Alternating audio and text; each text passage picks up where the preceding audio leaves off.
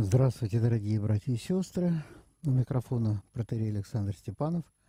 Сегодня я проведу с вами ближайший час. Как всегда, вы в прямой эфир можете звонить по телефону 328 29 32, отправлять э, на этот же номер в WhatsApp свои вопросы, ну и, как всегда, использовать наш сайт, э, страница «Вопрос прямой эфир», Э, все это я буду видеть. Э, ну, мы, кроме еще и э, радиовещания, работаем сейчас в, в, в YouTube, так что вы можете смотреть тоже, что происходит в студии. И э, там тоже можно, в принципе, задавать вопросы в чате. Я тоже их могу видеть. Э,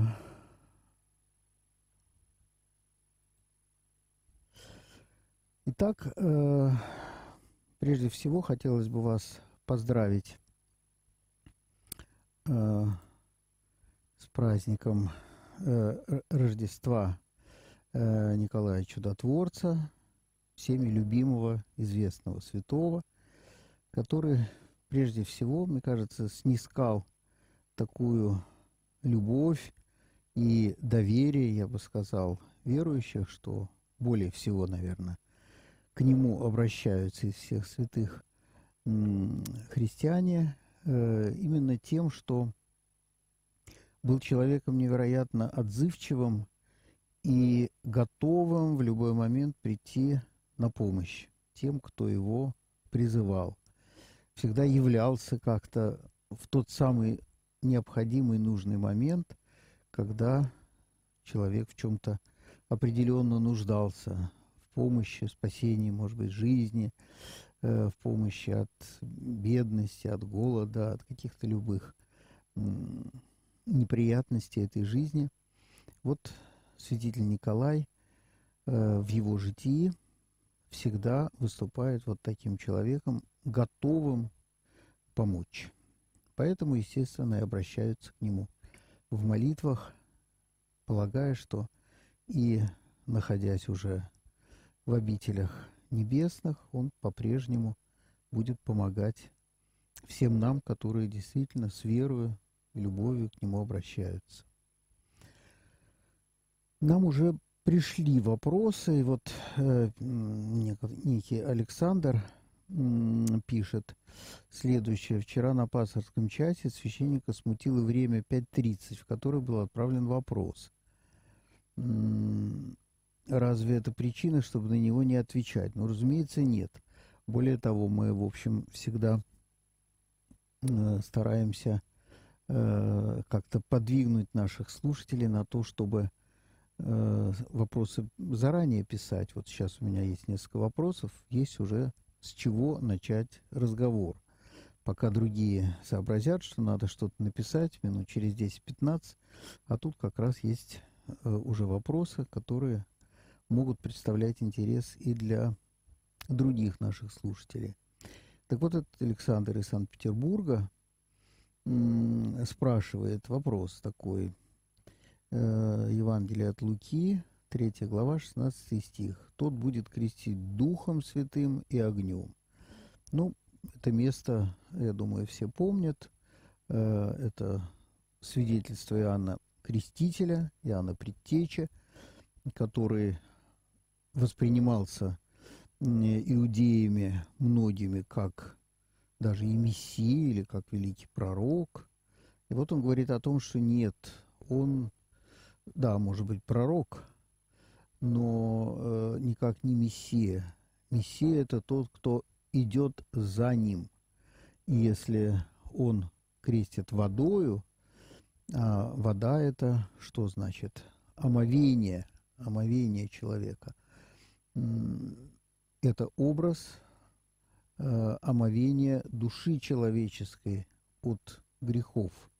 Грех – это грязь, конечно, которая так или иначе э, в нас живет, и так же, как тело свое мы должны омывать, вот так же и душу свою покаянием. А, а покаяние, напомню, это не просто признание того, что сделал что-то не так, а это такое решительное изменение жизни в соответствии с вот этим новым пониманием. Да, вот мы ошибку совершили, грех это, собственно, промах, да, если точно с греческого переводить это слово, промах совершили, так вот э, мы исполняемся внутренней решимостью больше такой промах не совершать. Прилагаем усилия к этому. Вот это, собственно, будет покаяние. Так вот, омовение от вот этого промахов, от этих промахов, которые человек совершает в жизни, э, оно и совершалось в крещении Иоанна. А вот он говорил, тот, кто придет за мною, будет крестить Духом Святым и огнем. Вот спрашивается, а что значит крестить огнем? Огонь – это тоже средство очищения. Имеется в виду очищение металлов от примесей. Вот э, женщины особенно хорошо знают, что когда варят суп каком-нибудь там мясном бульоне, на нем образуется пена, которую, вообще говоря, надо снимать, чтобы бульон был прозрачным. Вот э, когда расплавляют металл, то шлаки, которые в руде присутствуют, металлической, они тоже легче, чем металл, расплавленные, да, и э, они всплывают на поверхность. И внешне довольно похожи на пену. Вот это, э, этот слой шлаков, примесей, которые не нужны для чистого металла, допустим, чистого серебра. Вот, э, их снимают, потом металл охлаждают, потом нагревают вновь, и опять происходит в результате такого бурления всплывание вот этих примесей. Опять его снимают. И вот так вот огнем очищается металл. Вот эта метафора, собственно, этого места э, изречения Иоанна Предтечи. Вот он будет крестить еще и Духом Святым – Значит, во-первых, огнем это очищение такое окончательное, да, что вода может? Вода может с этого металла какую-то внешнюю грязь, может быть, снять такую, да, ну вот кусок руды, представьте себе, из земли выкопанный, ну вот, да, водой можно отмыть э, что-то такое внешнее, что налипло, да, какую-то почву там. А чтобы добыть чистый металл, надо как я сказал, его расплавить. И вот тогда он очистится изнутри. Так вот, он как раз противопоставляет Иоанн Предтеча крещение свое, которое вот внешне, может быть, что-то совершает, тоже нужно, но главное будет совершать другой, который будет очищать душу человека по-настоящему. Да? Вот, то есть это другая степень, так сказать, чистоты будет достигаться. Ну, а Духом Святым, это, конечно, речь идет о даровании Святого Духа каждому крещенному. То есть дарование каких-то возможностей, которые человек должен использовать, получив этого Духа Святого. Для этого, конечно, человека надо научать, показывать ему путь, жизни. И вот тогда Дух Святой, усвоенный человеком в крещении, начинает в нем действовать и преображать всю жизнь человека. Вот об этом идет речь в Евангелии от Луки в третьей главе. Э, следующий вопрос, вот, видимо, Александр всерьез читает Евангелие от Луки, 14 глава, 28 стих. Здесь говорится о создании столпа – и положение основания для него, что подразумевается под столпом, для чего он нужен. Ну вот, давайте посмотрим, это 14 глава, 28 стих. «Ибо кто из вас, желая построить башню, не сядет прежде и не вычислит издержек, имеет ли он что нужно для совершения ее?» Собственно, вот вопрос в том, э, ну, здесь называют э, столпом. Возможно, э, я сейчас не имею славянского текста под, рукой, откуда, а, под рукой, откуда взялся столб, а не башня, точно не знаю. Возможно, в славянском тексте использовано слово столб. Речь, конечно, идет ну, о некотором сооружении. Да? Ну, башни очень многие народы строят просто для своего жилища, э, такие укрепленные. Ну, вот мы хорошо знаем, наверное, на Кавказе и на Северном Кавказе, и в Грузии, вот особенно в Высокогорье, э, люди строят башни э, для того, чтобы в них жить. Они представляют собой такую как бы мини-крепость. Э, ну, то же самое в Европе, если вы поедете в Италию, то тоже увидите там прямо в городах башни, потому что в городах все время были волнения, ну, такие – небольшие революции, когда одна партия, значит, избивала другую, и вот люди строили себе дома, укрепленные в виде именно вот таких иногда невероятно высоких башен, прям небоскребы такие средневековые. Вот. Здесь, конечно, никакой акцент, э, как вы понимаете, не делается на э, функции этого дела. Просто речь идет о том, что человек затевает какую-то постройку серьезную – ну и если он строит какое-то достаточно высокое сооружение, башню, которую можно назвать и столпом тоже, то, конечно, нужно положить хорошее основание и рассчитать, рассчитать возможности, да. Собственно, вообще все это место говорит о том, что тут Христос говорит, что идет много народу, и говорит, что кто не возненавидит там ближних своих ради меня, ради того, чтобы следовать за мной, возненавидит, это, конечно, не совсем точный, так сказать, перевод. Возненавидит это в данном случае, конечно, скорее предпочтет, да? уже не раз э, подобные места мы разбирали. Например, Исаак Э, значит, э, сына своего Исава возлюбил, а Иакова возненавидел, да, ну, странно, что отец ненавидит кого-то сына, он пред, просто предпочитает, больше любил одного, чем другого. Вот здесь идет речь тоже. Проблема в том, что в еврейском языке нету вот таких э, сравнительных больше, меньше, Э, а э, сразу очень резко контрастируется, да, этого возлюбил, этого возненавидел, да. Вот. На самом деле, конечно, речь идет о том, что он отдает предпочтение кому-то. Так вот он говорит о том, что кто не отдает предпочтение мне по сравнению со своими ближними, тот не может следовать за мной. Речь идет о таком довольно непосредственном следовании, вот как апостолы, да, оставили все, бросили сети, лодки, оставили отца своего, например, Иоанн и Иаков, и пошли за Христом. Так вот, э, он говорит, что прежде чем вот так решительно э, поступить, вы подумайте, подумайте, взвесьте все. Вы действительно готовы вот так оставить свою привычную жизнь, свои дома, Э, свою семью, какой-то уют, который сопровождает вашу жизнь, и променять это на жизнь абсолютно бесприютную, э, подвергаемую опасностям. Э, прекрасно знаем, да, что Христа гонят, его преследуют, и, в общем, с некоторых пор полагают уже точно его прямо-таки убить, что в конце концов и происходит, как мы знаем. Да? Вот вы готовы идти таким путем? Вот.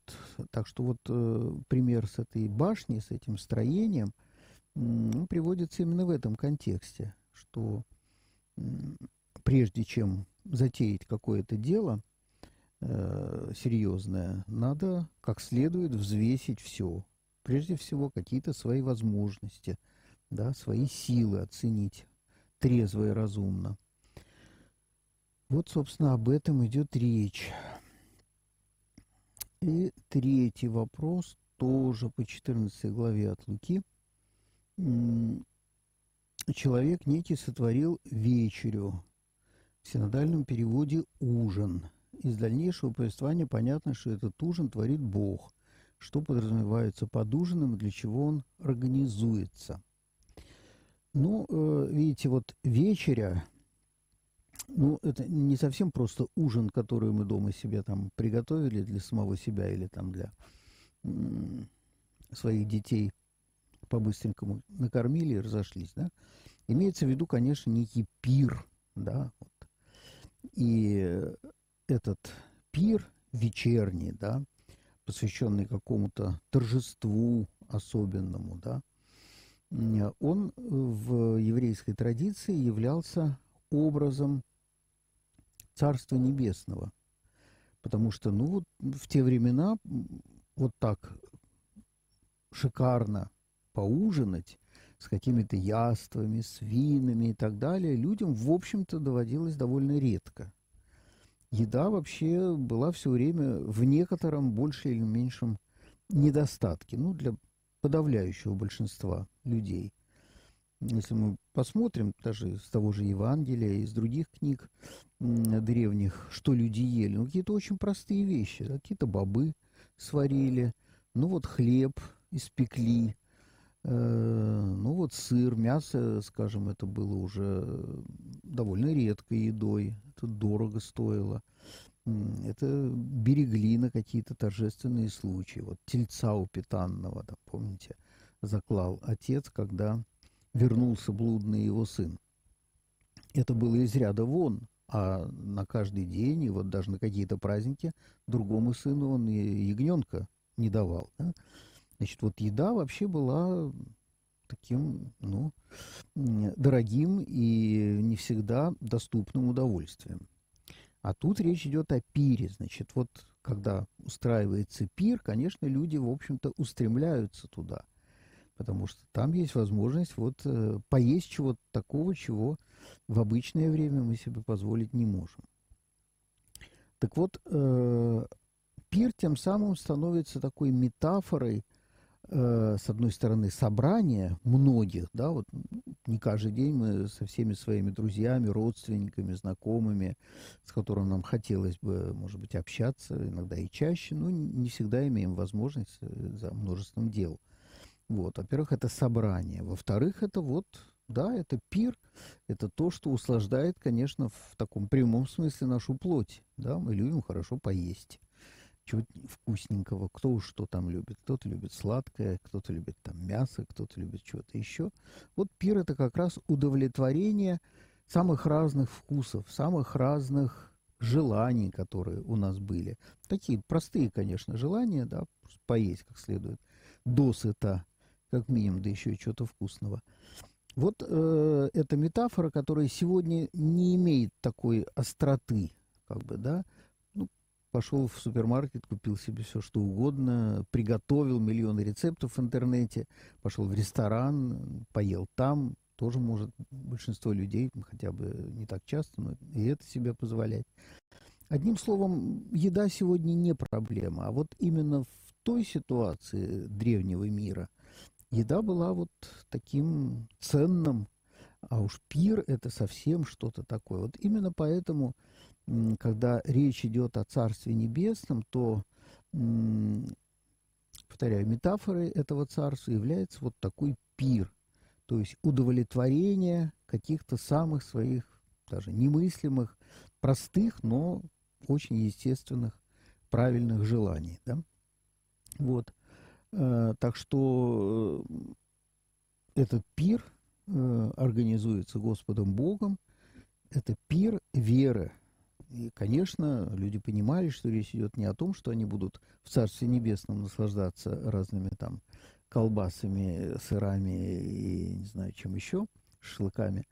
Вот. Но там будут исполняться те желания, которые неисп... неисполнимы или трудно исполнимы вот в этой нашей жизни. Желания, конечно, уже духовного характера. Э, вот вопросы пришли тоже на WhatsApp. Сейчас тоже посмотрим.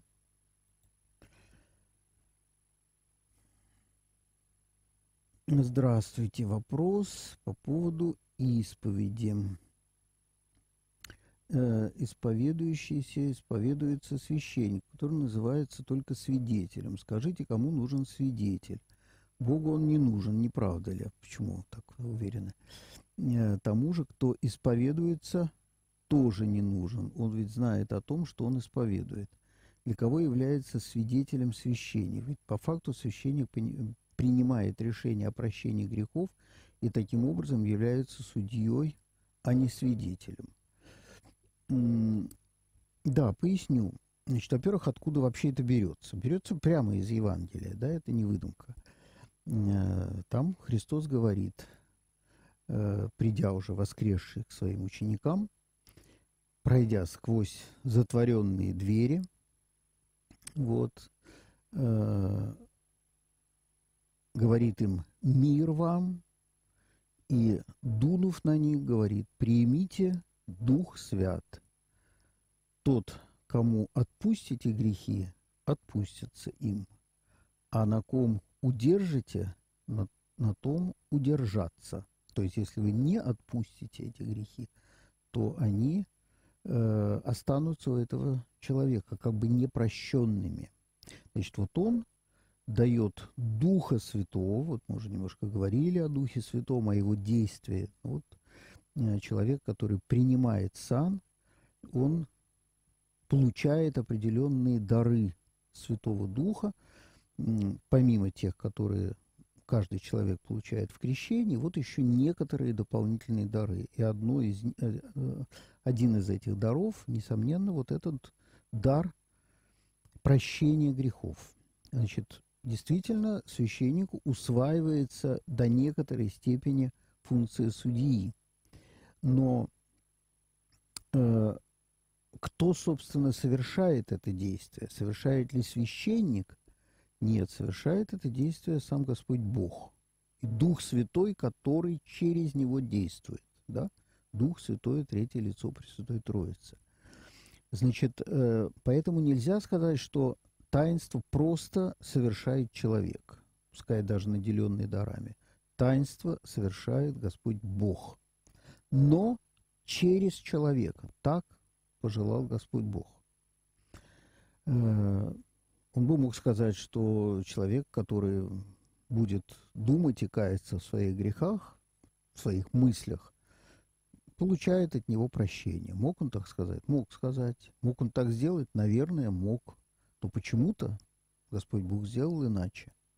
Он передал вот это право человеку. Конкретном случае апостолам, но мы знаем, что священство, оно имеет вот это преемство от апостолов. Через рукоположение эти дары духа, они передаются от одного поколения епископов, священников к следующему, следующему и так далее. И вот от апостолов до сего дня это непрерывное преемство. Э, поэтому э, Конечно, имея в виду, что само таинство совершает Господь Бог, часто говорят, что роль священника – это роль свидетеля. Свидетеля. Он при этом как бы присутствует, он произносит молитву, по которой, согласно вот этому определению Спасителя, да, происходит прощение грехов человеческих. Вот. И на этом, собственно, его функция заканчивается. Э, священник не обязан говорить какие-то поучения, э, что-то советовать. Может что-то сказать, но, в общем, нормально, если его об этом спрашивают. Если не спрашивают, если человек пришел ко мне, может быть, первый раз я его вижу, я никогда не буду давать ему никаких советов. Вот. Я исполню то, что Господь э, мне повелел исполнять. И молитву, которую священник читает, ну, может быть, она не самым удачным образом сформулирована в нашей современной редакции. Господь и Бог наш Иисус Христос, благодатью и щедротами своего человека любя, да простит тебе, чадо, дальше, имя рек, имя называется «Вся согрешение твоя, и аз недостойный Ирей», сказано «властью мне данную, прощаю, разрешаю тебя, от всех грехов твоих во имя Отца и Сына и Святого Духа. Аминь. Так что, в общем, да, этот акт совершает священник. Для того, чтобы его совершить, он все-таки должен как-то оценить, какого рода грех, да, прощается грех, не прощается. Он должен оценить степень раскаяния человека. Вот Господь возжелал, чтобы именно так совершалось вот это таинство омовения человеческой души от греха. Вот говорили в самом начале об омовении в таинстве крещения, и там действительно прощаются человеку в крещении все грехи, которые он совершал до этого момента. Но дальше человек не становится, к сожалению, безгрешным. Он все равно, он, понятно, он грешит, наверное, уже не так, как он грешил до крещения. Он грешит какими-то, может быть, более частными грехами. Я, естественно, говорю о людях церковных, те люди, которые живут, будучи крещены, но абсолютно не имея в виду ни, ни церковь, ни вообще... Это их как бы ни к чему не обязывает, непонятно, зачем это им нужно. Вот, я имею в виду, конечно, людей, которые живут духовной жизнью, которые хотят быть в единстве с Богом, да. Вот, э, для такого человека, конечно, это чрезвычайно важно. Это некое обновление жизни. Поэтому, да, повторяю, он грешит, может быть, не такими какими-то тяжелыми там, да, грехами, которыми могут грешить люди э, некрещенные, абсолютно даже это за грехи не считать. Вот. Но и такие грехи, как всякий грех вообще, до некоторой степени отделяют человека от э, Господа Бога. Вот, между человеком грешным и Богом всегда будет стоять какая-то преграда и стена. Вот для того, чтобы эту преграду разрушать, да, душу свою очищать и делать ее, э, так сказать, ну, восприимчивой к духовному, а без э, покаяния, без э, перемены жизни к лучшему, это, конечно, этого не произойдет. Вот. Э,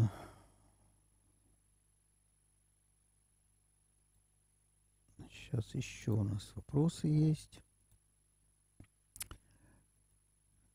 Здравствуйте. Хотел привести прекрасные слова о неосуждении игумена Никона Воробьева. Очень прошу вас, не осуждайте никого. Это самый легкий способ не быть осужденным в будущем веке. Да, совершенно, конечно, справедливо. Ничего тут нельзя возразить или добавить к этим словам.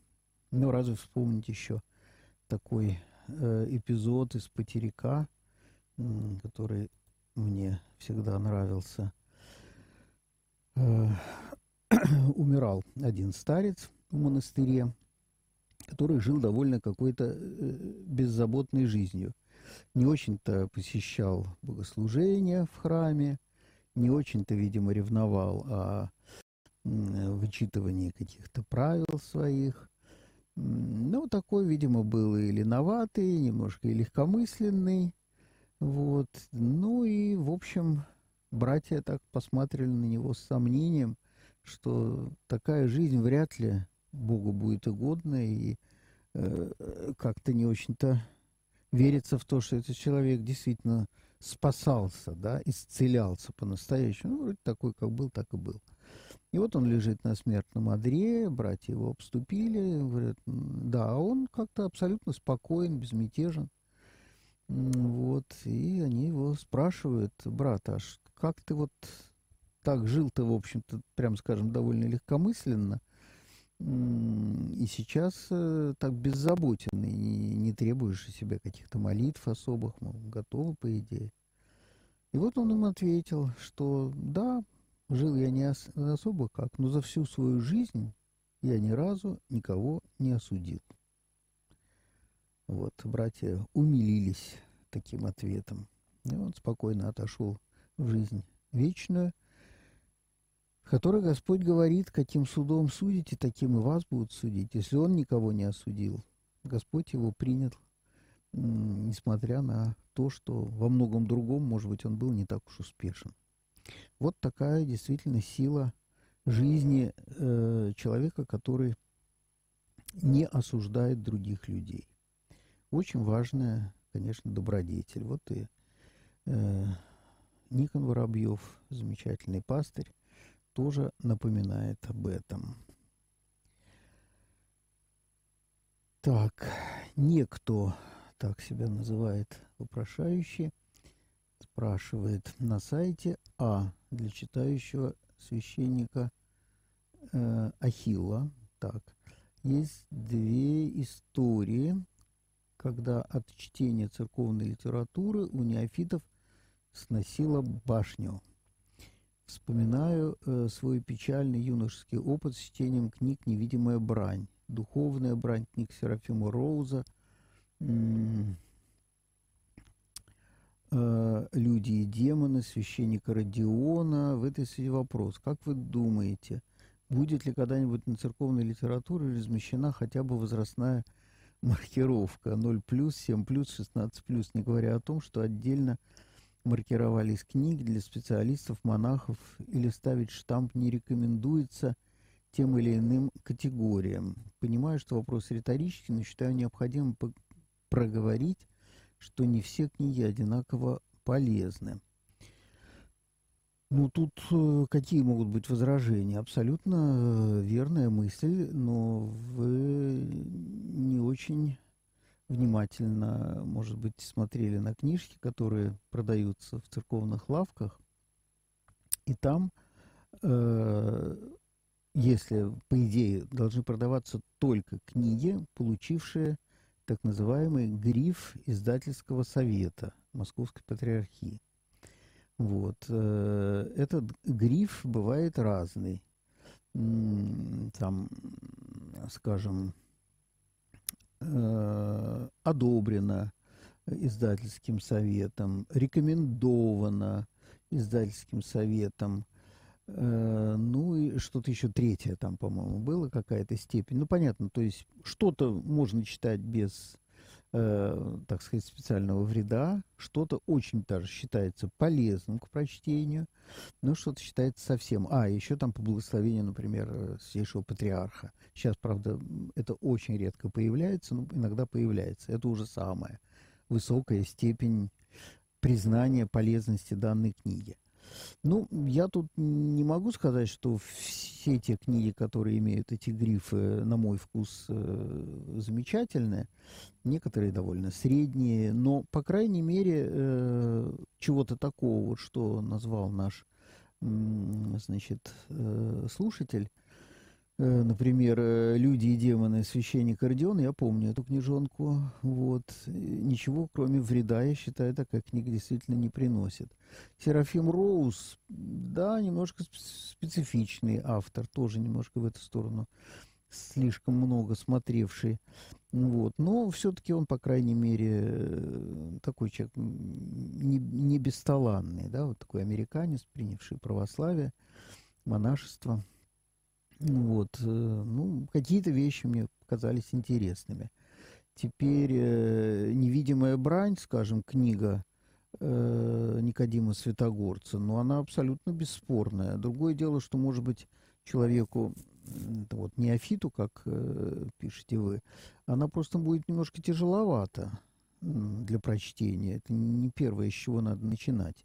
Но, в принципе, книга замечательная. У нас на радио мы, мы ее читали вместе с э, игуменом тогда, теперь ну, архимандритом Сидором, вот, э, который комментировал ее очень подробно вместе со своей вот прихожанкой. Они вместе читали, она задавала вопросы, которые возникали при чтении. Это очень хорошая книга, это такое переложение, все-таки довольно облегченное, для мирян э, лествицы Иоанна Лествичника, такого аскетического труда, который совсем уж такой для монахов. Вот. Э, ну, духовная брань, э, я точно не сейчас э, не помню автора. Ну, по-моему, там сборник каких-то изречений, советов святых отцов. Ну, тоже, в общем, я думаю, что э, вредного там ничего не содержится. Э, я бы советовал как-то с вашим священником иногда обсудить, что стоит почитать. И если священник вас сколько-то знает, он поймет, что какого рода пища вам нужна, на каком этапе. Вот. Ну и, соответственно, вы э, не э, ошибетесь. Вот. А кроме того, в церковных лавках, вообще говоря, обязаны продавать только книги, имеющие вот эти грифы издательского совета. Это, конечно, очень, на мой взгляд, э, суровое ограничение, и, в общем, я думаю, к счастью, не все этого, э, эти ограничения принимают э, церковные вот такие, значит, магазины маленькие. Вот, потому что есть очень много книг полезных, замечательных, талантливых, которые ну, не издаются издательским советом, а проходят просто в разных издательствах, церковных, иногда даже и светских. Вот, и э, от них вреда никакого не будет. Э, наоборот, может быть польза. Но, во всяком случае, если вы хотите как-то себя совсем обезопасить, ну вот смотрите, если будет там гриф, э, значит, такого издательского совета, Русской Православной Церкви Московского Патриархата, ну, там уже не ошибетесь. По крайней мере, какой-то заведомо очевидной ерунды или чего-то вредного вы там не прочитаете.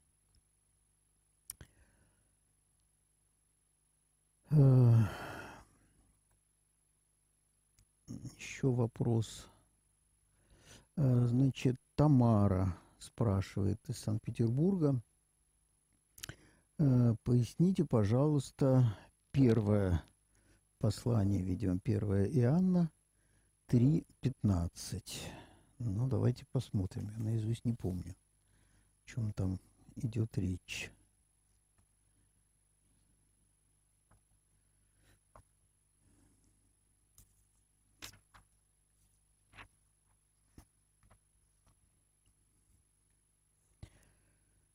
Так. Ну вот, давайте тут абзац начинается с 13 стиха. Прочитаем. «Не дивитесь, братья мои, если мир ненавидит вас. Мы знаем, что мы перешли из смерти в жизнь, потому что любим братьев. Не любящий брата пребывает в смерти.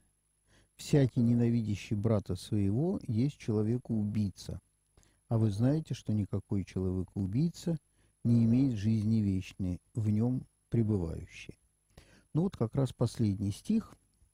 «Всякий ненавидящий брата своего есть человеку-убийца, а вы знаете, что никакой человек-убийца не имеет жизни вечной в нем пребывающей». Э, да, и вот э, слушательница Тамара спрашивает, это символически или как понять? Ну, да, в, в каком-то смысле символически, потому что но все-таки не всякий, кто ненавидит, берет э, топор и, э, так сказать, делает свое дело. Да? Вот. Но в духовном отношении, да, э, конечно, ненависть к человеку, она э, страшно вредит. И вредит она прежде всего тому, кто ненавидит, а даже не тому, кого ненавидит ну, если, конечно, его топором или чем-нибудь еще, так сказать, при, пригрели, то вредит и ему. Но если, допустим, этого не происходит, то это, конечно, разрушает прежде всего самого человека. Вот в такой же степени, в какой разрушает человека убийство. Да? Понятно, что мы лишаем жизни другого, но мы себе наносим страшный, страшный урон. То есть человек совершивший такое страшное деяние, конечно, прежде всего повредил себе. Э, вот, э, поэтому э, апостол Иоанн, собственно, приравнивает вот это действие, совершенное человеком вовне, к тому, что происходит с человеком, когда он просто думает, скажем, об этом, хочет отомстить, да, вот, э, какие-то такие вот э, чувства мстительные в себе взращивает. Значит, о чем тут речь? К чему, собственно, призыв? К тому, чтобы решительно подобный ход мыслей пресекать в своем сердце. Вот не давать просто себе на эту тему вот так вот спокойно и э, долго, бессмысленно размышлять.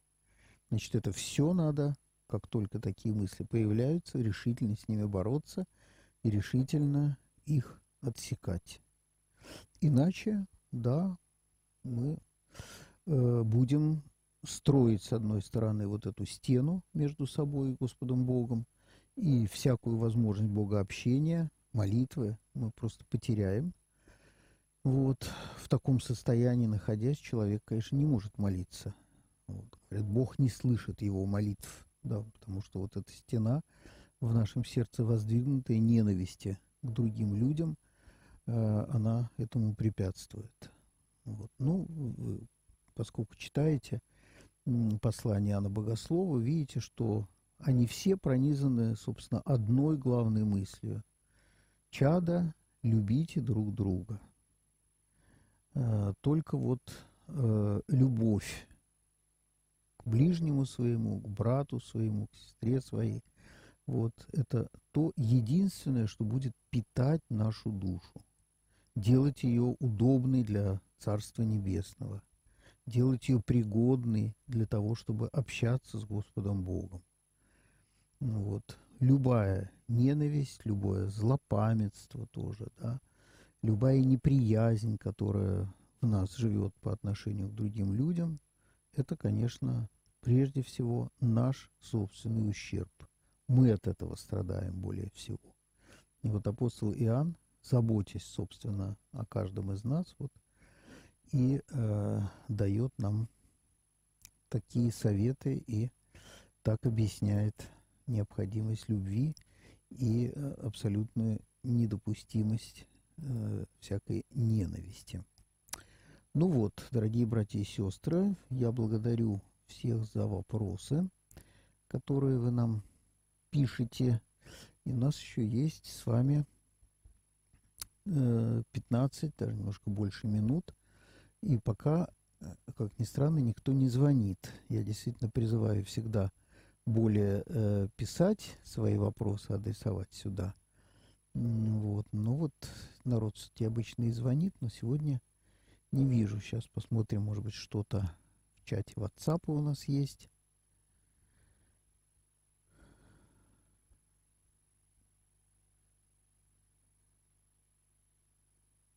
Ну вот, э, не, не вижу тоже.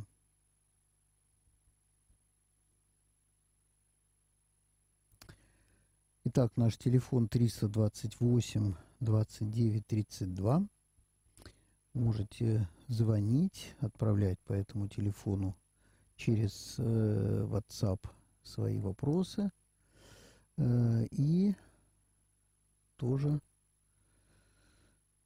э, писать в чат.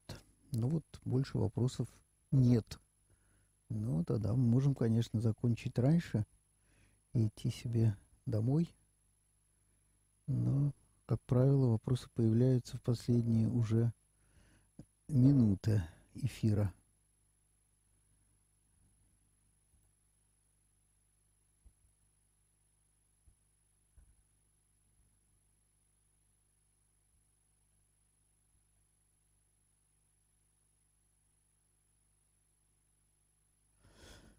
Ну, можем поговорить, может быть, о чем? О Евангелии, которое читалось у нас сегодня. Вот у меня, к сожалению, календаря нет, но сейчас я попробую вспомнить, о чем же там было.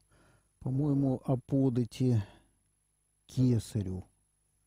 Такая тема была в евангельском чтении рядовом, когда ко Христу подходят искушающие его – фарисеи и э, предлагают вопрос, э, нужно ли платить, подать кесарю. И вот э, Христос, ага, вот звонок у нас появился.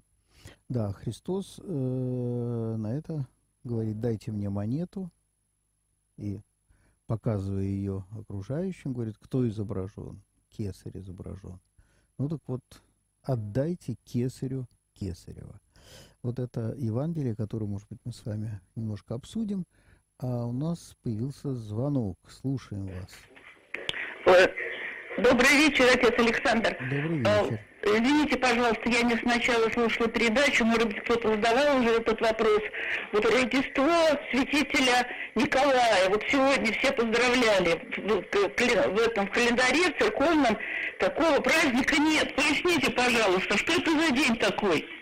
Э, пожалуйста. Простите, какой день, я не очень понял. Э, я не очень, не очень понял вопрос.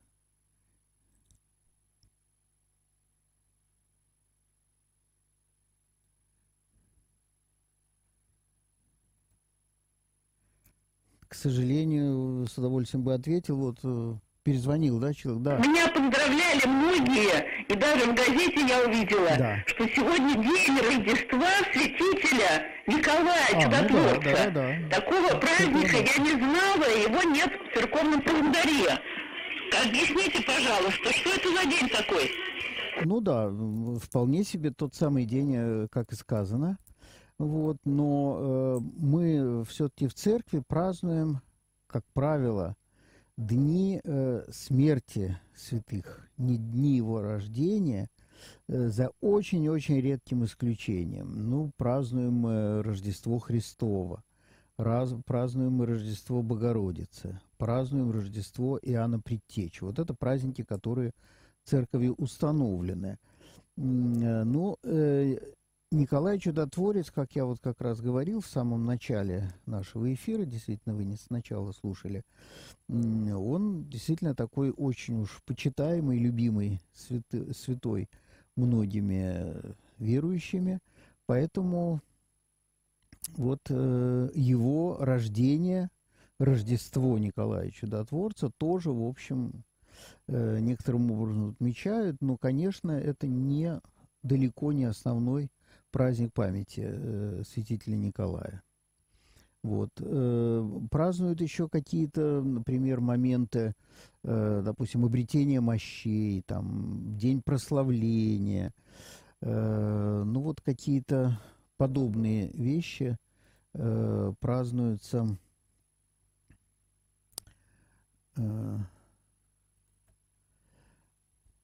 обычно э, церковью. А э, рождение святых, да, это все-таки такой не слишком... Э, меня как-то WhatsApp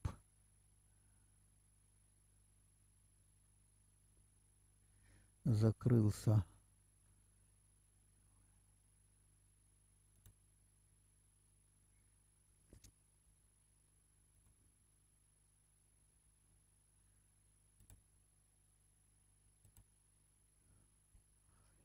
не открывается почему-то у меня мессенджер.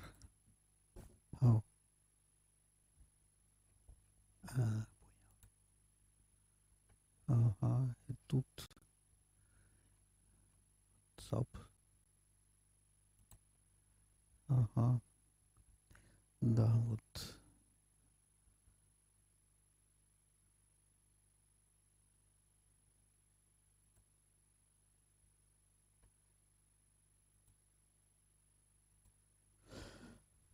Ну что же, братья и сестры, время уже подходит к концу. У нас 10 минут осталось, говорят мне. Ну, давайте вот рассудим о Евангелии, э, о подати кесаря. А вот в WhatsApp появились вопросы. Теперь, теперь пошло. Прорвало. Э, так. Подскажите, пожалуйста, способ избавления от мыслей. Ну, действительно, от мыслей не так просто избавиться, это верно. Я вот говорил о том, что отсекать надо мысли, но не так просто это часто бывает сделать. Но все-таки вот как-то не вязнуть в каких-то рассуждениях, в каких-то воспоминаниях, скажем, вредных, это можно. То есть, если мы замечаем, ну, просто переключаем внимание на другое. Взяли книжку, взяли что-то послушали, посмотрели. Переключиться просто на какое-то другое. Потом эта мысль опять может вернуться, разумеется. Но мы либо ее принимаем и обмусоливаем до бесконечности, особенно если это какие-то там воспоминания злопамятства или какой-нибудь там неприязнь кому-то, или что-то вот э, нас уязвило э, в речи, допустим, другого человека – и вот мы начинаем это все в себе прокручивать, а как надо было ответить, а что надо было сказать, а как надо было поступить тут правильно и так далее, да. Вот э, такие вещи можно просто в себе как-то пресекать. Заметили? Чаще всего мы не очень замечаем, а еще чаще даже прекрасно замечаем, но нам нравится, мы услаждаемся этими понимаете, мыслями, мечтаниями. Вот это, конечно, грех, это плохо. Вот, так что переключить внимание, в принципе, это совершенно возможные вещи. Вот. Не навсегда, но на какое-то обозримое время можно. И если мы будем, так сказать, вот это повторять и действовать так более-менее постоянно, то э, это постепенно мысль отойдет. Э, ну вот э, тоже из потеряка вспомню такой совет, э, что вещи, которые долго лежат в сундуке, вот, ну в древности так в сундук складывали все, да, не в шкаф там развешивали, а вот складывали. Вот, если эти вещи долго из сундука не вынимать и не проветривать, они начинают истлевать. Вот э, этот, не помню, кто-то из э, святых отцов, старцев таких, аскетов, говорит, что также и наши греховные мысли, если мы ими, так сказать, услаждаемся постоянно, и э, как вот вещи вытаскиваем на свет Божий, проветриваем, перетряхиваем, э, они будут себе храниться долго. Если мы их, так сказать, сложив в сундук, стараемся не доставать оттуда, они точно так же уйдут и нас покинут, в конце концов. Вот, так что просто старайтесь переключаться, отключаться и не давать себе возможность медлить в этих мыслях. Добрый вечер, пишут нам в WhatsApp. Э, здоровья вам и вашим близким. Очень рада, что у нас есть ваше радио. Процветанием вашего радио, много полезного, доброго и светлого слышим каждый день. Всех участников, ведущих работников радио благодарим и желаем всего самого доброго. Анна. Ну, спасибо, Анна. Вопросы тут не содержатся, но приятно сотрудникам, я думаю, всем получать благодарности. Вот, у нас звонок еще, наверное, уже теперь последний. Слушаем вас. Да? Да-да. Да. Александр меня зовут. Да. Я, извините, на ходу слушал радио вот, на улице. Да, да. Вот. И вы не возражаете, если я вас поправлю по первому вопросу? который прозвучал сегодня. Э, не, не будет возражений по поводу воды? Э, нет, нет, давайте, да. Конечно. Ну, э, как известно, в мире все согласовано водой. Нет воды, нет жизни. Да. Вот. И если человек не согласен с Богом, то он, в принципе, не покается. Вот. И этимология слова подсказывает, что это все-таки согласие. Не понял ну, образ согласия, вода. Вода? Да, а как же? Ну вот мы же не можем его э, согласие показать как физическую сущность. Mm. Правильно? Значит, и какой-то образ надо сделать. Раз согласовано все в мире водой, то согла... если человек согласен с Богом, то он вправе покаяться. А если не согласен, он не покается никогда. Угу. Вот, вот такое ну, предложение для размышления. Хорошо. Потом по поводу, по поводу энергии, э, по поводу огня. Это энергия духа. Вот такие вот ну, вам, так сказать, предложения для размышления. Спасибо. Угу. Да, ну, Священное Писание, как и, в общем, любая книга, подразумевает, чтобы мы над ней думали и искали какие-то смыслы да, э, ну, все-таки есть какой-то смысл достаточно прямой, э, который я постарался донести, который, собственно говоря, не, не только является каким-то моим мнением, но и таким вполне согласным пониманием церковным, да, мы читаем все-таки помимо самого Евангелия еще очень многих святых отцов, и вот э, такое согласное консенсус патри по многим поводам вполне себе существует, да. Вот. Это не, не полагает никакого запрета нам действительно размышлять самостоятельно, искать какие-то э, новые аллегории, может быть, да, э, какие-то новые э, смыслы в прочитанном. И если это, ну, как-то нас питает э, самих, да, вот мы нашли какой-то смысл, ну, например, что вода – это образ согласия. Ну, вообще говоря, совсем не все содержит воду э, в этом мире. Живое, да, конечно, от воды зависит – несомненно, э, вот, и содержит ее, как правило, в довольно большом количестве. Вот, а неживая материя в этом мире, она может совсем H2O не содержать. Вот, поэтому не сказать, что это образ прямо так уж всего мира. Вот. Ну, одним словом, если вам этот образ и смысл нравится, и он вам что-то открывает, дает, дает возможность э, как-то духовно двигаться, развиваться, вот, то почему же нет? Можно, можно и так, наверное, размышлять. Ну, а относительно того, что огонь – это энергия духа, несомненно, несомненно, да. Это действительно метафора, которая очень часто используется и в Евангелии, да. Вот. Э, Дух Святой подобен огню, вот о чем я говорил, да, скажем, очищающему э, человеку. Христос говорит, как бы я хотел, чтобы этот огонь сошел с неба и разгорелся, разгорелся в сердцах людей. Так что, конечно, да, это речь идет об э, возгорании, э, возжигании э, духа э, в сердце человека, чтобы дух горел к Богу, чтобы человек был не тепл, как говорится в Откровении Иоанна Богослова, ты не холоден, не горяч, а тепл. Вот это состояние самое, так сказать, ненавистное Богу. Лучше быть уж действительно таким убежденным атеистом, чем человеком, который вообще на тему Господа Бога и того, что происходит в мире, вообще не думает. Живет просто как растение, да, овощ. Вот, это, конечно, э, плохо. Вот. В этом смысле, да, огонь, который в сердце человека горит, огонь познания, прежде всего Бога, но и этого мира, и огонь любви тоже.